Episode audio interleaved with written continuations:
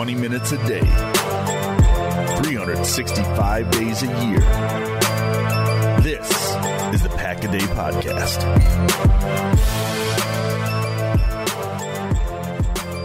Hello, everybody, and welcome into episode 474 of the Pack a Day Podcast. I am your host, Andy Herman. I am a writer and editor for Packer Report. You can always follow me on Twitter at Andy Herman NFL. Today I'm going to be discussing the Packers 24 to 16 win over the Carolina Panthers. It was an exciting game. Packers moved to 8 and 2 on the season. I'm going to be breaking it down for you today. Got a lot of interesting statistics and some interesting things to talk about, so stick with me. I think it's going to be a really fun episode and one where you'll definitely find some uh, some great information and hopefully but before we break down all the different details and the minutia of this game, as you know that I always enjoy doing and trying to find some underlying statistic or player of the game, things like that, I want to just start by talking about what a fun game that was. This is a snowy Lambeau Field, two potential playoff teams colliding in, you know, middle of November, and it takes me just a second to kind of step back and and stop looking at, at some of the details of the game and, you know, the the defense maybe allowing, you know, 400 yards and looking past some of that to see what some of the weaknesses might be in the future. Of course, you would love for Green Bay to put some points on the board before the end of half. Uh, we'll discuss that in much greater detail in just a little bit, but let's just talk about how fun that was. Uh, seeing the Packers being able to run the ball, you had you know Christian McCaffrey and Aaron Jones kind of going back and forth. You had a goal line stand to end the game. Again, it's snowy Lambeau Field, November playoff type feel that was just an exciting, fun football game. And throw away some of the the missed passes and opportunities on offense, throw away some of the yardage allowed on defense, uh, some of the unique penalties against both teams, maybe some that were called, some that weren't called all of that's great stuff to kind of break down and we're certainly going to do a lot of that today. I'm going to do a lot of that today but uh, just take a second to enjoy the fact that the packers are 8 and 2 on the season. Uh, they just won a really exciting fun football game that you love to see and uh, i think there's just a lot of positives to take away regardless of of again some of those intricate details that we're all going to discuss uh, throughout the course of the week and i'll be discussing in detail today but i just want to start off by saying that i think that was was a very, very fun game. And that was maybe my biggest takeaway. Uh, it's just fun sometimes to enjoy the game for what it is a win at home in November in the snow. I know I've kind of said it now, but that that was my takeaway. Uh, there's a lot of things we'll break down, but uh, enjoy that game and enjoy the, the fact that the Packers are eight and two on the season. My other big takeaway I've always wanted to see with this new head coach, uh, Matt LaFleur, and this new offense and all these new players it's always it's always uh, good to win, but it's always interesting to see how they're going to respond to adversity. And I talked about it a lot uh, even before they lost their first game. Is I wasn't really going to be able to make uh, a ton of judgments about this team and about Matt Lafleur as a coach until they kind of got punched in the mouth for the first time, and to see how they would respond. Um, and I think there's always more that you can take away from a team following a loss than than you can during kind of the good points of the season. And they responded to that first loss against the Eagles by by ripping off four straight games, going undefeated in the month of October, and really playing some impressive football. And how then were they going to respond after a, a very ugly loss to the LA Chargers on the road, where for a good portion of that game, if not almost the entirety of that game, the Packers looked completely lifeless on offense, lifeless on defense, lifeless on special teams and just didn't look like themselves throughout that entire game. How would they come back? And uh, they had one game before the bye week, and it's really easy sometimes for for players uh, to look ahead, just wanting to get out of that game and into the bye week as quickly as possible, get some rest uh, and relaxation, hopefully to recharge the batteries a little bit. Uh, but that all of those things considered, all those things together, I wanted to see how they were going to respond to that adversity, especially it was one thing the Philadelphia Eagles game where they actually played a pretty decent game but just couldn't get some production in the red zone. Uh, but there were a lot of positive takeaways from that game, even in a loss. Not so much the case after that Chargers game. That was that was an abysmal showing from beginning to end. So how do you bounce back from a game like that? Uh, and they came back and they won and they won a, a, really tough home game. They they had the goal line stand at the end to to pick up the victory against Carolina, an, an NFC win again, a, a playoff caliber opponent. Uh, and I thought that was a really impressive statement uh, to the rest of the league and uh, even maybe to themselves that this is a team that's going to be able to respond from some some adversity. And of, course, once you get to playoff time, it's not like you have that opportunity. You lose, you're out. Uh, but it was still impressive to see how they responded and you want to know the the deciding factor, the determining factor here, they've lost two games this season. What's been their response in those two losses? How have they kind of game planned coming off of those two losses? Well, look no further than Aaron Jones. He has been the focal point of the offense after their two losses. And if you look at his statistics in his games, uh, in the Cowboys game following the Eagles loss, and then in the Panthers game following the Chargers loss, here were his numbers in those two games combined 32 carries, 200 yards rushing, seven catches, 75 yards receiving, and seven touchdowns. Seven touchdowns in two games following Packers losses. It is not a mistake that he has been the focal point of the offense following those losses. Uh, the the talk going into this week and the talk actually in the post game from a lot of the players was that the game plan was really to feature the running backs, trying to get them involved in the offense, trying to get that running game going. They did so again today, but make no mistake, following two Packers losses, I'm just going to read those one more time 32 carries, 200 yards, seven catches, 75 yards yards and seven touchdowns for Aaron Jones following Packers losses. Hopefully, they don't have any more games following Packers losses uh, to have Aaron Jones stack those statistics even more. Uh, but that's an impressive showing. He ran fantastic today, and that really transitions me into my MVP. I could just give it to Aaron Jones, and he would certainly be more than deserving following his performance today. But I want to talk about the run offense as a whole, and that goes for the offensive line Aaron Jones, Jamaal Williams, the receivers blocking, the tight ends blocking. I thought this was a total effort from this offense from a run offense standpoint. Wasn't always pretty, uh, you know, from a passing attack, and there were certainly aspects of this game uh, take no more than the, the the play before half where you had an opportunity to punch it in and they handed it off and got stuffed and went into half with no points. So it wasn't perfect by any stretch of the imagination, but 26 carries, 156 yards, and three touchdowns combined for Aaron Jones and Jamaal Williams today. Uh, and again, we've we've entered the period where this is cold weather football, and I thought they set the tone today by rushing the football and getting their running backs involved. Uh, they outrushed Christian McCaffrey in that Panthers offense.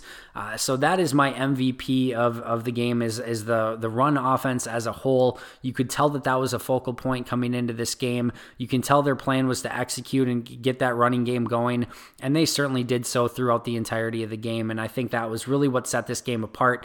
I think, you know, it was a smart game plan, and I think going in, uh, if you would have told uh, anyone that, that the Packers offense would outrush the, the Panthers offense, that that would have been uh, you know a recipe for success and they would have gotten out of that game with the win.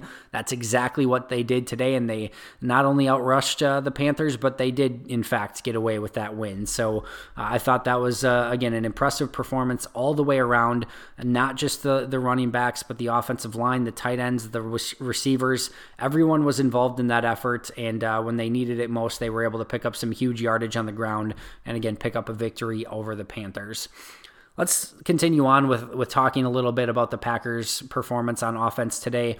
While the running backs uh, and the running game was efficient and effective, I didn't necessarily think that this was one of Aaron Rodgers' best games. Uh, looking forward to reviewing the tape a little bit more, but uh, there were a couple plays, and we're going to discuss that that red zone uh, situation at the end of the half in, in, a little bit more detail in just a moment here. But there were two wide open passes for Aaron Rodgers uh, in that in that sequence. Uh, on first down, Allen Lazard was wide open, and he completely airmailed it. To be fair, there's there's a chance that he was expecting Lazard to, to kind of take that further towards the back of the end zone. Uh, he was pretty close up behind Davante Adams, who I think they were kind of using as a decoy there. Uh, so it, it's possible that he was expecting Lazard to kind of go a little bit deeper on that, but Rodgers after the game in his press conference uh, took that on him. You then had the the completion that was overturned to Jimmy Graham. I actually thought that was a phenomenal throw by Aaron Rodgers. Not a lot of quarterbacks that I think uh, attempt that pass. That's pretty tight coverage. He gets it in there to Jimmy Graham. Unfortunately, Graham couldn't get that second foot down. And then on third down, he comes back, uh, had a wide open Geronimo Allison. I don't think he ever saw Allison, so it's, you know it's, it's tough to fault a quarterback if that's the case.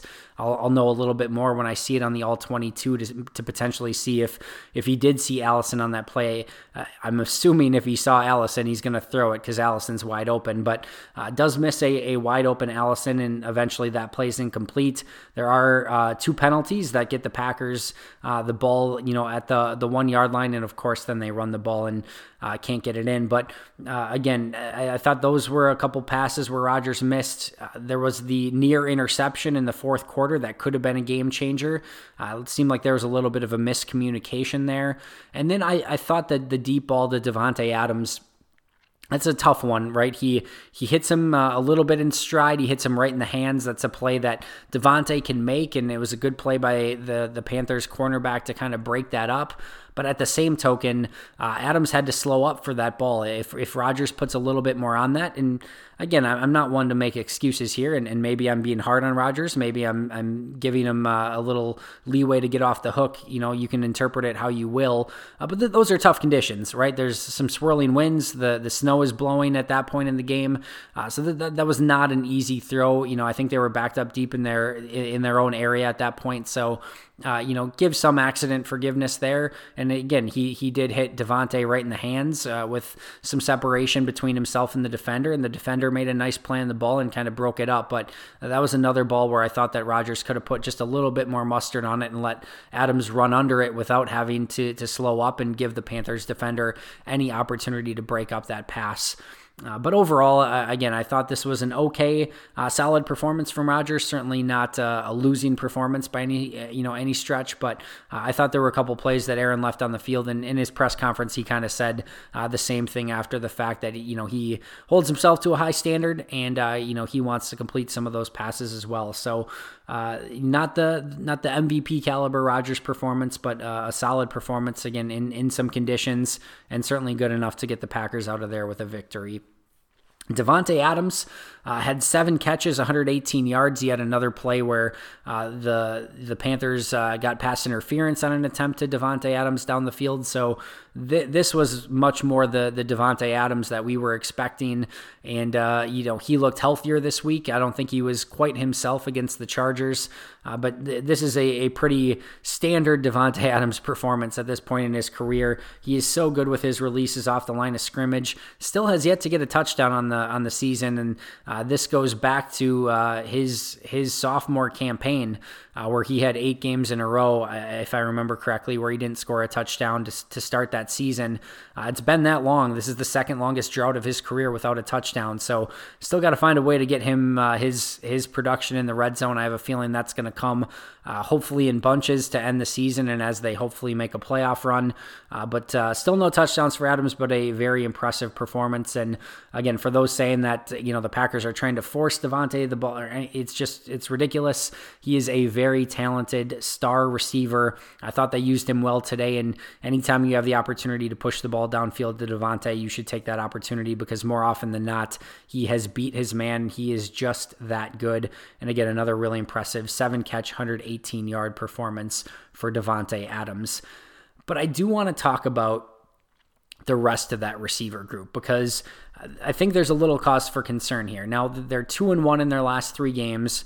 Uh, in the Chiefs game and, and today against the Panthers, I thought they had good offensive production. Obviously, not so much against the Chargers. But if you look at those secondary receivers after Davante Adams, these are combined numbers over the course of the last three games. Jake Kumerow in three games, four catches, 71 yards. Allen Lazard, 11 catches, good, but only 113 yards, just a minuscule amount over 10 yards per catch, which isn't great. Uh, Geronimo Allison in three games, six catches, 34 yards, less than six yards per catch. And Marquez Valdes Scantling, one catch, four yards in his past three games. Now, I know MVS is banged up. I know Allison's been a little bit banged up here and there, uh, but no touchdowns for any receiver, even including Davante Adams, over the course of those past three games, and not a lot of explosive plays from anyone not named Davante Adams. And I think that's uh, a cause for concern. Uh, you know, you're looking at you know less than 10 yards uh, per catch combined for those four receivers over the course of the last three games, and uh, just an underwhelming performance overall there's a lot of weapons on this offense. And if you've got a healthy Davante Adams and Jamaal Williams and Aaron Jones kind of doing their thing like they did today, Aaron Rodgers has the ability to spread the ball around. I think Allen Lazard continues to get better, and he seems to be potentially the, the number two guy, which is crazy to say, but I think the, the snap counts are going to show that as well this week. Uh, but I do think if this wants to be a, an explosive offense going into the playoffs, They've got to find a way to be more consistent. And, you know, I, I look at guys like Geronimo Allison and Marquez Valdes Scantling Seven catches, 38 yards. Seven catches, 38 yards over the course of the past three weeks. And there's a lot of snaps combined between those two over those three weeks. They've got to find a way to be more productive, or you've got to find more snaps for Allen Lazard and Jake Kumerow uh, or other weapons on this offense. Maybe more two tight end sets. Maybe you try to get guys like Jace Sternberger more involved. I'm not sure exactly what the answer is, but uh, those secondary receivers have to come up big. Uh, otherwise, it's going to be fairly one dimensional from a receiver standpoint. Obviously, with uh, you know Davante Adams and uh, that running game, if, if they can be you know get going, but uh, there's going to be games where they're going to have to come from behind and they're going to need big games from their receivers and they're going to need better production than what they've gotten over the course of the past three weeks. Let's move over to the defensive side of the ball. And before I even talk about uh, the defense, I just want to talk about the performance of Kyle Allen for a second. He was 28 of 43, 370 yard or 307 yards, excuse me, one touchdown, one interception. He also added 12 yards rushing maybe I wouldn't be talking about this if, if the Packers were able to hold on to, to some of those interceptions, uh, Jaire Alexander being one of those. If that's a pick six at the end of the game, maybe I'm not talking quite as much about the performance by Kyle Allen, but this was an undrafted free agent just a season ago. Uh, he is continuing to be impressive. I thought he made some really big time throws today. He was elusive. He escaped sacks on multiple occasions uh, from Za'Darius Smith and Kenny Clark. There was one other one as well that I'm, I'm drawing a blank on at the moment, but uh, there were a few different times where he was able to escape pressure, and he really gave them an opportunity to win this game. I came away really impressed. Uh, he reminded me a little bit of Tony Romo, again, another undrafted free agent uh, that wasn't thought very highly of. Uh, Kyle Allen uh, caught my eye today, and again, it, had it been for uh, a couple dropped interceptions, maybe it would have uh, looked like a much uglier performance by him. But uh, overall, I was impressed, and I thought he put the, the Panthers in a position to win. Uh, couldn't convert down at the end, but uh, he he was somebody who impressed me today, and I, I think if he can continue to improve on, on really what's kind of his uh, red shirt, uh, you know, freshman campaign, if you will, if you kind of think of last year as a uh, just a, a, complete red shirt season, and now he kind of gets to be a starter this year. It's been an impressive performance by him throughout the course of the season, and I thought he continued that today, and I thought he gave them again an opportunity opportunity to win that football game. But looking at the the Packers defense, of course, more importantly, this was not a, a vintage Packers defense performance and uh, another game where they allowed over 400 total yards, some more explosive plays, some more bend but don't break type of defense. This has been uh, a fairly typical day out of the Packers defense, and I think there's things that you can take away and say are, are cause for concern. Again, I think that yardage production is is right up there. Teams have just been way too efficient. They haven't been able to get teams in long third, you know, third down and uh, third and long situations to be able to use some of Mike Pettine's pressure packages. But overall, I thought this was a winning performance by the Packers defense. And you can you can nitpick and you, you can certainly have again some of those things that you'd like to bring up and in some areas where you'd like them to be better. But they had the two big turnovers, they had three sacks, only 16 points allowed. Again, they they really finished the game with the goal line stand to win the game at the end. Overall, you you kind of add all that up, and I think that's that's a winning performance. And uh, this is this is the NFL. You know, teams are very well versed on, on how to move the football And this is a, a point production driven league. And today the, the Packers held the Panthers to 16 points, and that was a huge reason that they were able to to, to come away with a victory. They had the big interception in the end zone by Tramon Williams, which took points off the board. Uh, again, being able to hold on the, the Panthers' two point conversion attempt on the touchdown in the second half, being able to hold uh, so that they don't score at the end of the game to have an opportunity to tie it with another two point conversion attempt again, some things you'd like to see different, but I, I thought overall that they played uh, well enough to win the football game. And again, that's exactly what they did. Thought Kenny Clark had a really strong game. Would have liked to have seen him finish a couple of those sack opportunities, but uh, I thought he was consistent not only as a pass rusher, but as a run defender as well. Adrian Amos, another player that stuck out on defense. Would have loved to see Jaire Alexander come up with that interception and take that to the house for a variety of different reasons. Obviously, that takes some of the drama off of the game, but you just love to see the the defense come up with those plays when they have they have the opportunity, and that's really kind of the next step for Jaire Alexander, if, you know, to become that that superstar, you know, defensive back. Right now, he's he's really good. Um, I'm not sure I would necessarily even consider him a a great, you know, defender, like a, a, true great number one. I think early in the season there was maybe some talk that he had all pro potential or that he was maybe one of the top five corners in the league. I haven't seen that. I, I think he's still giving up some plays a little bit too consistently to be to be in that level quite yet. But he, he's obviously a, a really good young player and uh, a cornerstone of this Packers team and a cornerstone of the Packers defense. I guess what I'm trying to say is he's obviously tremendously talented. He's obviously gifted with a ton of ability, but to get to that that next upper echelon of corner corners, if he really wants to be one of the greats, it's plays like that that he has to convert and uh, not only you know break up the paths, but you know have the opportunity to take that pick six, bring it to the house, and be that playmaking corner. That's that's the next step for for Jaire Alexander. Uh, but again, overall, I thought this was a winning performance, and uh, you know the, the defense will be able to look back at the tape, see some of the reasons they gave up, uh, you know, 400 total yards. Christian McCaffrey had a nice game. You know, he had over 100 yards, but I think, you know, Green Bay will take what they got out of their defense and, and, trying to contain who, you know, who I think is the, the best running back in the game right now and somebody who I compared to Marshall Faulk in his prime. He can beat you in so many different ways. And I thought for the most part, you know, Green Bay did a good job containing him.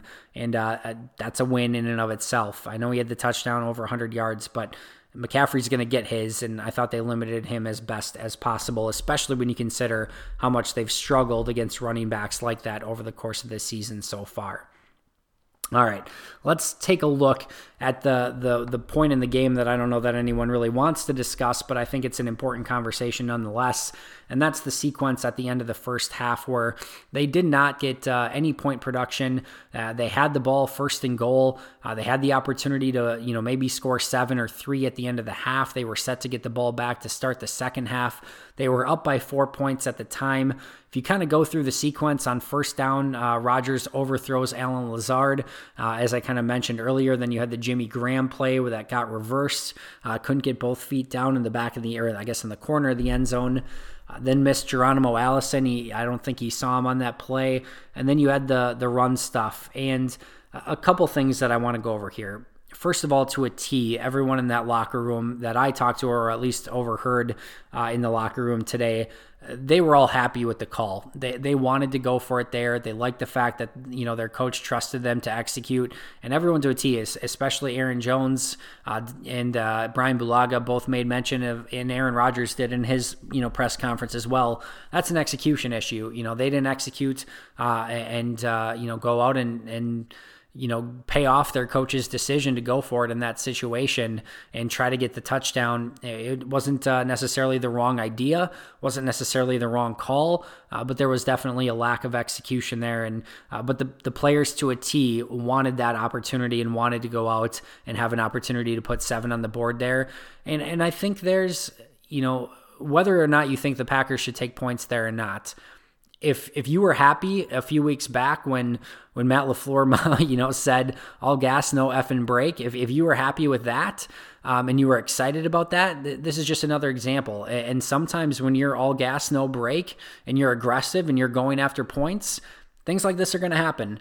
But if the if the goal is to be aggressive and you want to continue with that being your mo throughout the the remainder of the season then you're going to have some situations like this where you know you're aggressive and uh, you you go for the touchdown and you end up with no points instead of getting three at the end of the half. Personally, there were a couple things that I didn't like about this. Uh, the first and the biggest transgression to me here was not having either Davante Adams or Aaron Jones on the field. And it's not that I don't trust Jamaal Williams uh, in that situation. In fact, I think you can make an argument that Jamaal Williams is kind of your, your power back there. Although I, I would also make an argument that I think Aaron Jones has been better in short yardage situations than Williams. But either way, I don't necessarily have an issue with Jamaal Williams being on the field there. But I think in that situation, you're you, you have one play. You have one play, right?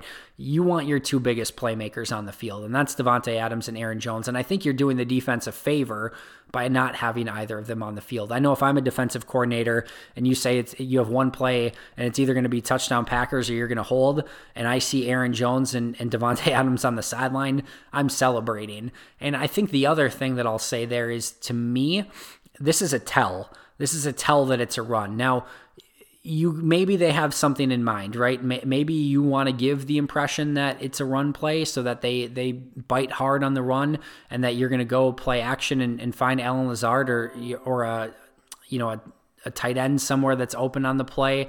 A couple of those things absolutely could have happened, but if I'm a defensive coordinator and if I'm a defensive player, not having Adams and Jones on the field and going with a power running back and Allen Lazard, their best blocking receiver, to me, again, that that's a tell to say that this is going to be a running play.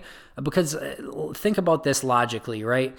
If if I'm uh, Matt LaFleur and I'm calling a play that's going to be a pass, there is no chance, and I mean zero chance, that I'm not going to have Davante Adams on the field. And again, it, it, could be some sort of trick play or play action or trying to get the defense to think that. But it, in all actuality, if, if you're going to pass the ball, almost for sure you're going to have Adams and probably even Jones out on the field in that scenario. So I felt like having the three tight ends, having uh, you know having uh, Allen Lazard and, and Jamaal Williams in that situation was basically telling the defense that you're going to run the football in that situation.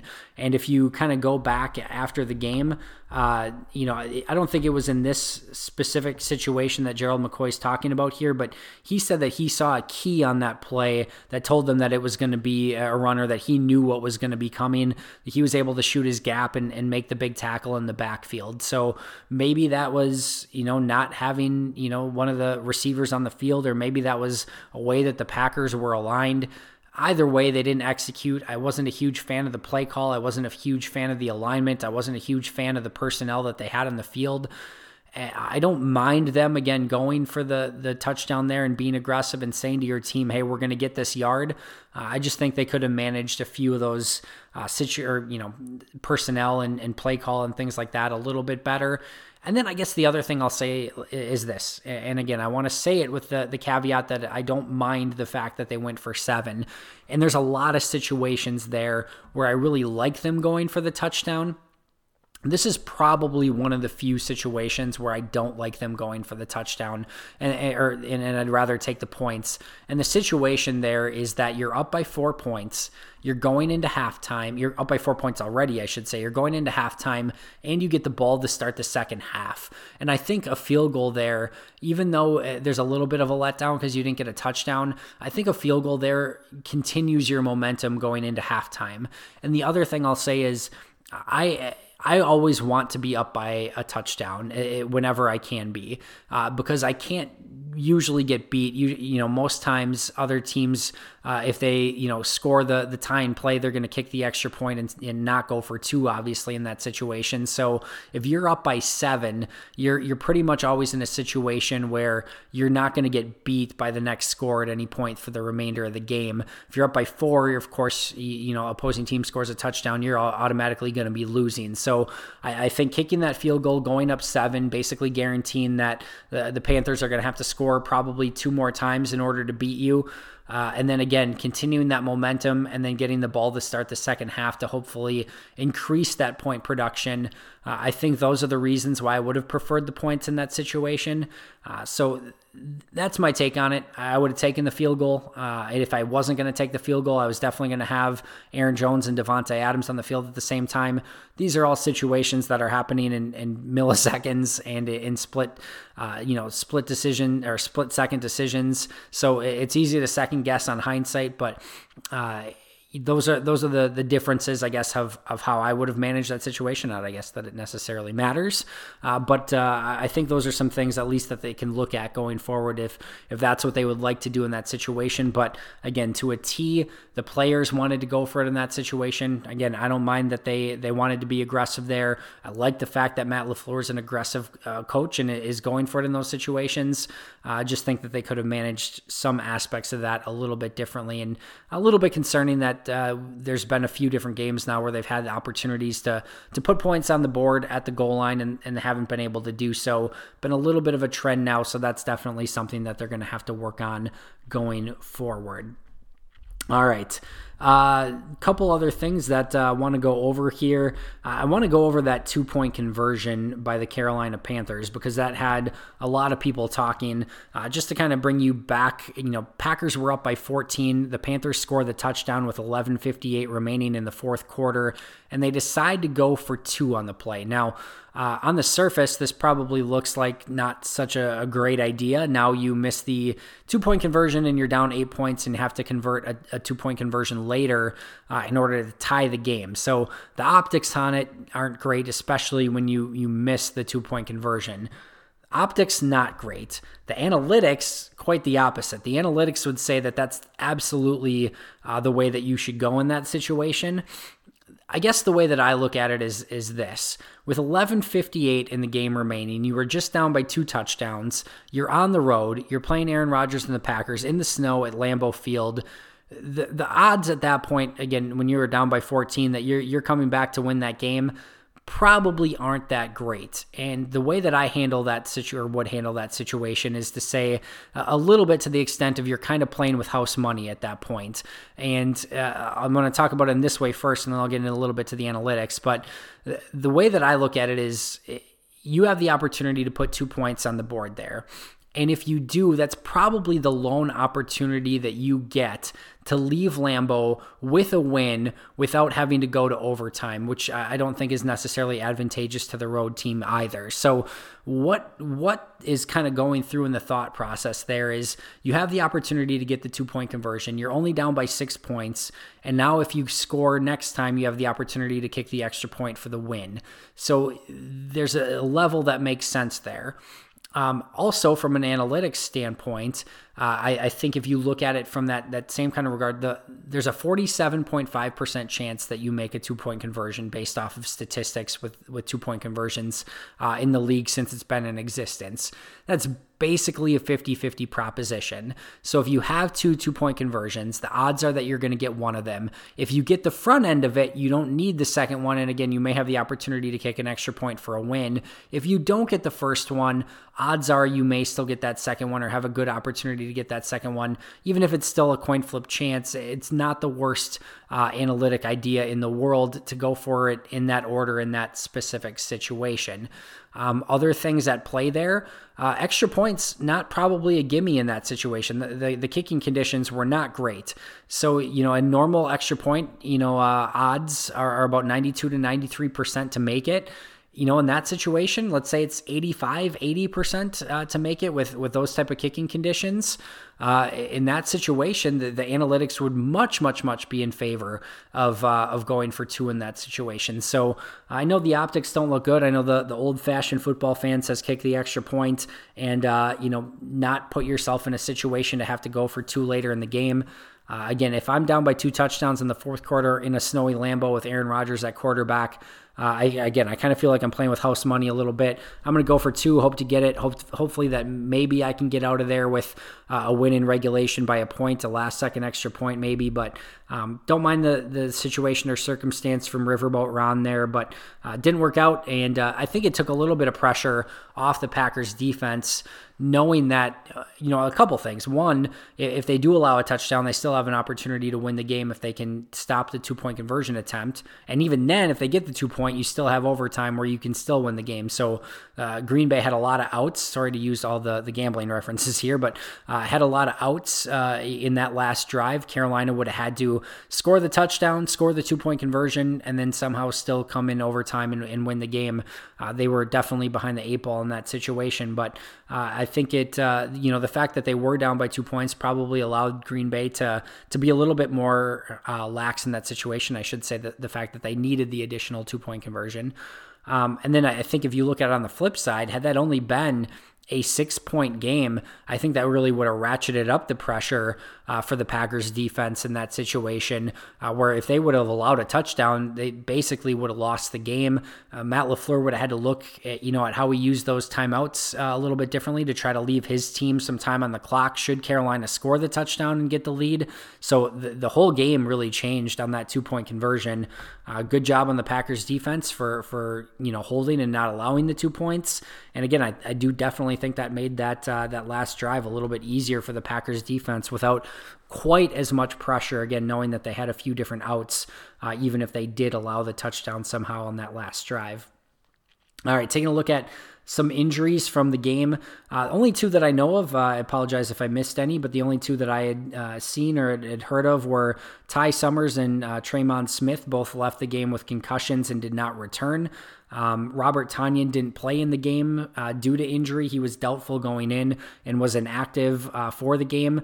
But if that's it, if the Packers go into their bye week, going in at eight and two, and the only three players, uh, at least on the active roster, not including the guys on IR or things like that, if the only three players that uh, you know have any potential injury are Ty Summers and Tremon Smith with concussions, and Robert Tonyan, who was even doubtful going into this week and was starting to recover and practice a little bit more, uh, they are going in insanely healthy uh, into the bye week and, and getting ready to play that last stretch. So I know people want to talk about all the time some of the, the soft tissue injuries that the, the Packers have had and the hamstrings and the groins and all of those sorts of things, and they've wanted to give the uh, the training staff and the you know the whole group, the, the doctors and medical staff, you know, a hard time because the the Packers have so many injuries. Well, uh, they've done a really fantastic job of navigating the injury bug so far this year. And uh, again, there's six regular season games left, so uh, a lot of time.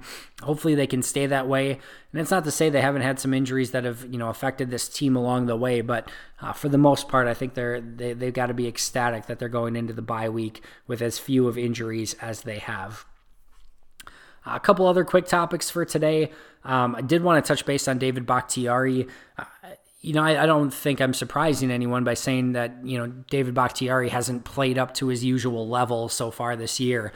Uh, if you read my grades on Packer Report, he's he's way down, you know, from what he would normally be over the course of his past couple years when he's been uh, in all an all pro, you know, caliber player and uh, it, it's tough to say exactly what's going on. He had uh, some pressures allowed today. He had a, another penalty.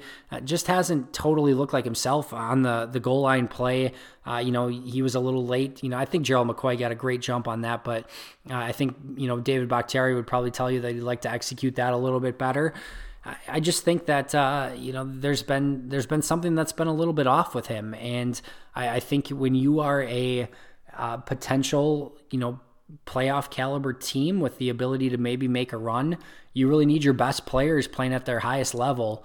And and so far, David Bakhtiari ha- has not been that. And I want to be very clear here in saying that David Bakhtiari has not been bad. He has been a good left tackle, an above average left tackle that uh, is still more often than not getting the job done. But when you go from an all pro left tackle who you basically can plug in there and just expect no pressure from uh, to somebody that is allowing, you know, some pressures on a week by week basis, there's definitely a change there. And uh, again, I know David Bakhtiari had the the back injury earlier this year. I'm not sure if that's something that uh, is still bothering him. I do know, and I said this coming into the year, that, that David Bakhtiari struggles with a pure power bull rush. And that, that was something that that was kind of his kryptonite. Now, even when he did struggle with that, he had the ability to kind of anchor and, and always keep himself between Aaron Rodgers uh, and uh, you know the the defensive lineman or edge rusher that he was facing. You kind of look at it this year, and he he hasn't always done that. He he's allowed some more pressure, and a part of me wonders if because he's allowed so many pressures from a from a bull rush standpoint, if he's not trying to maybe overcompensate for that a little bit, and now he's getting beat, you know, with some speed rushes and some counter moves, which is really uncharacteristic of him. So uh, he's gonna have a bye week. Hopefully, he can kind of get his legs under him. Maybe his back can heal up a little bit. Whatever it may be that may or may not be bothering him. Again, it's tough to say. Uh, but uh, I think you really obviously want David Bakhtiari playing at that all pro level caliber. He is not yet to this point and uh, hopefully he can bounce back through the remainder of the season and get back to playing that way uh, for the remainder of the season and, and going into the playoffs. Uh, Jace Sternberger and Ibraheim Campbell, there were a couple players that I was keeping an eye on today to see how those two players were going to be used. Sternberger was in his second game back, but this was uh, Ibraheim Campbell's first game back.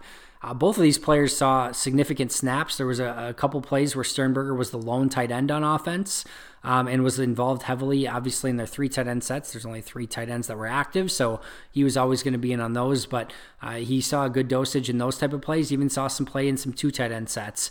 Thought he uh, run blocked well at, at first glance. Uh, had a couple of good pass protections as well. Uh, didn't get involved in the passing game, but I think that's something that will come naturally to him moving forward. And uh, I'm really excited to see what steps he takes, you know, now that he's getting some first real playing time. I think he has the ability to be a player who can stretch the middle of that field and that seam a little bit, which is something that Green Bay can use.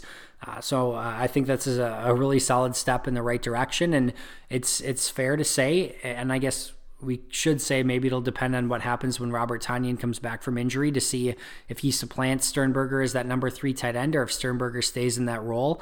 Uh, that'll be something to keep an eye on. But uh, assuming that this is Sternberger's role going forward, it, it's safe to say that he has a role, and this is not just going to be a redshirt season for him where he gets a handful of snaps through the remainder of the year. They've got some packages and some plays where they want to get him involved, and I think that's going to pay off as the year goes on. Ibraheim Campbell, meanwhile, basically just flat out took over that that nickel linebacker role, playing next to Blake Martinez in the nickel and dime uh, situation. So he is he's back. He's going to play some serious snaps. Uh, I thought he looked a little rusty at times, not carrying his receiver across the field in zone. He missed a tackle. Uh, but overall, I, I, think he had a, a, decent game, and I think he's going to be able to take a lot away from that first game back. And uh, I think Green Bay's got to be really excited that they have him back in the fold. Uh, you know, again, going into this, this stretch run. Um, it's a little bit unfortunate that this was kind of at the uh, expense of Chandon Sullivan's playing time. I'll I'll have to go back and look to see if he got any snaps. I don't I don't recall off the top of my head seeing him out there, but there's certainly some potential in some dime situations he got out there, and I just missed it.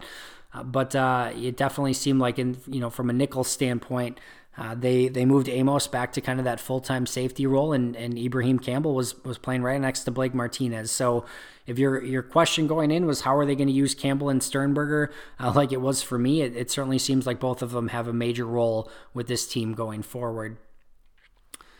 I think that kind of does it for me covering the game today, but uh, I do want to quickly look at the NFC North.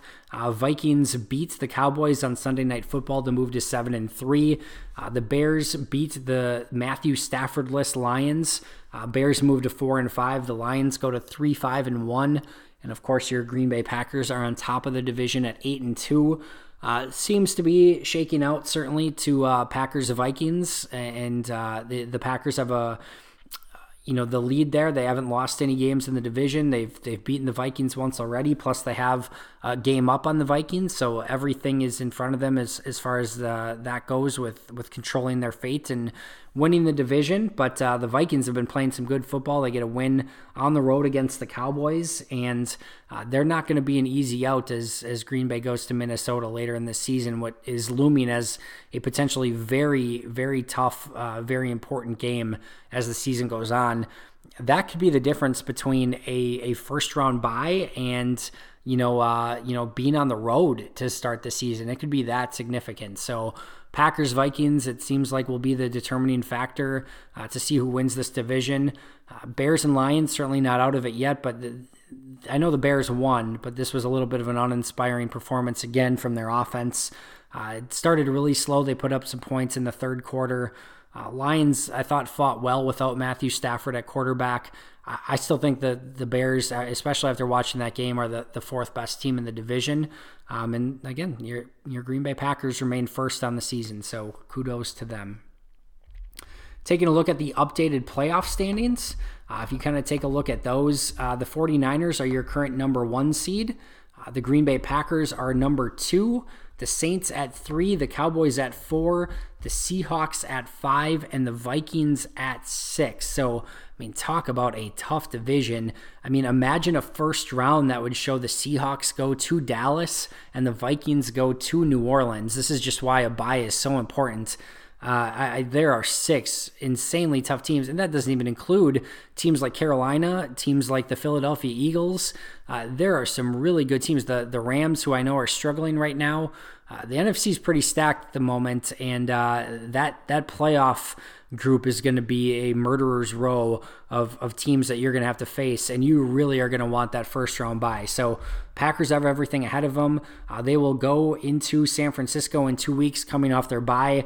Uh, save for the Seahawks winning the next two weeks and the, the 49ers losing their next two games, uh, that game will be for, uh, you know, number one versus number two uh, when that game is played in the NFC, I should say. So, a really exciting game. Green Bay will come off a bye. And kind of the good news for Green Bay is the, the 49ers have two games, uh, of course, between now and then, including one on Monday Night Football uh, probably tonight as you're listening to this, and then uh, again another game next week before they play the Packers next. So Packers will be well rested, while the the 49ers will have played three games in 13 days. So that should give the Packers a nice advantage, even though they're going on a West Coast trip to San Francisco. All right, exciting day. Packers move to eight and two. I think that does it for me. Make sure to check in tomorrow as Matt, da- Matt, Dan, and Janelle have you covered for more thoughts on this game, and we've got a lot of uh, really exciting bye week features coming up as well. If you haven't yet, please make sure to give us a follow and a like wherever you get your favorite podcasts. We really appreciate it. It means a ton to us. You can also go out and support us uh, if you feel so uh, inclined to do so. Uh, on our Twitter page, there is a link to be able to support us financially. Uh, that is something that we really appreciate. So if you have the means to do so and you're a big fan of the podcast, uh, we thank you. Uh, if you are not in an opportunity to do so, we just really appreciate you listening and supporting us in that regards. Again, this is a labor of love for us. Everyone on the, the podcast does a tremendous job, and, and we can't thank you enough for being a part of this with us. The Packers are 8 and 2. They are guaranteed to not have a losing record. What a fun thought that is. I will leave you with that today and bid you adieu. Until next time, and as always, go Pack Go.